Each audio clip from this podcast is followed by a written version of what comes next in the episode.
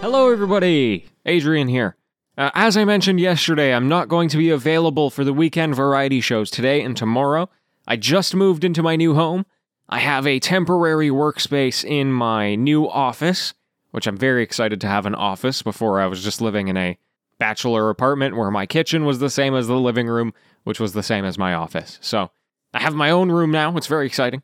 And I just need a few days to settle in, get everything sorted out, and I'll be providing you the news, as normal, on Monday. Thank you so much for your patience, it's greatly appreciated. I'll be back before you know it, and until next time, happy gaming everyone.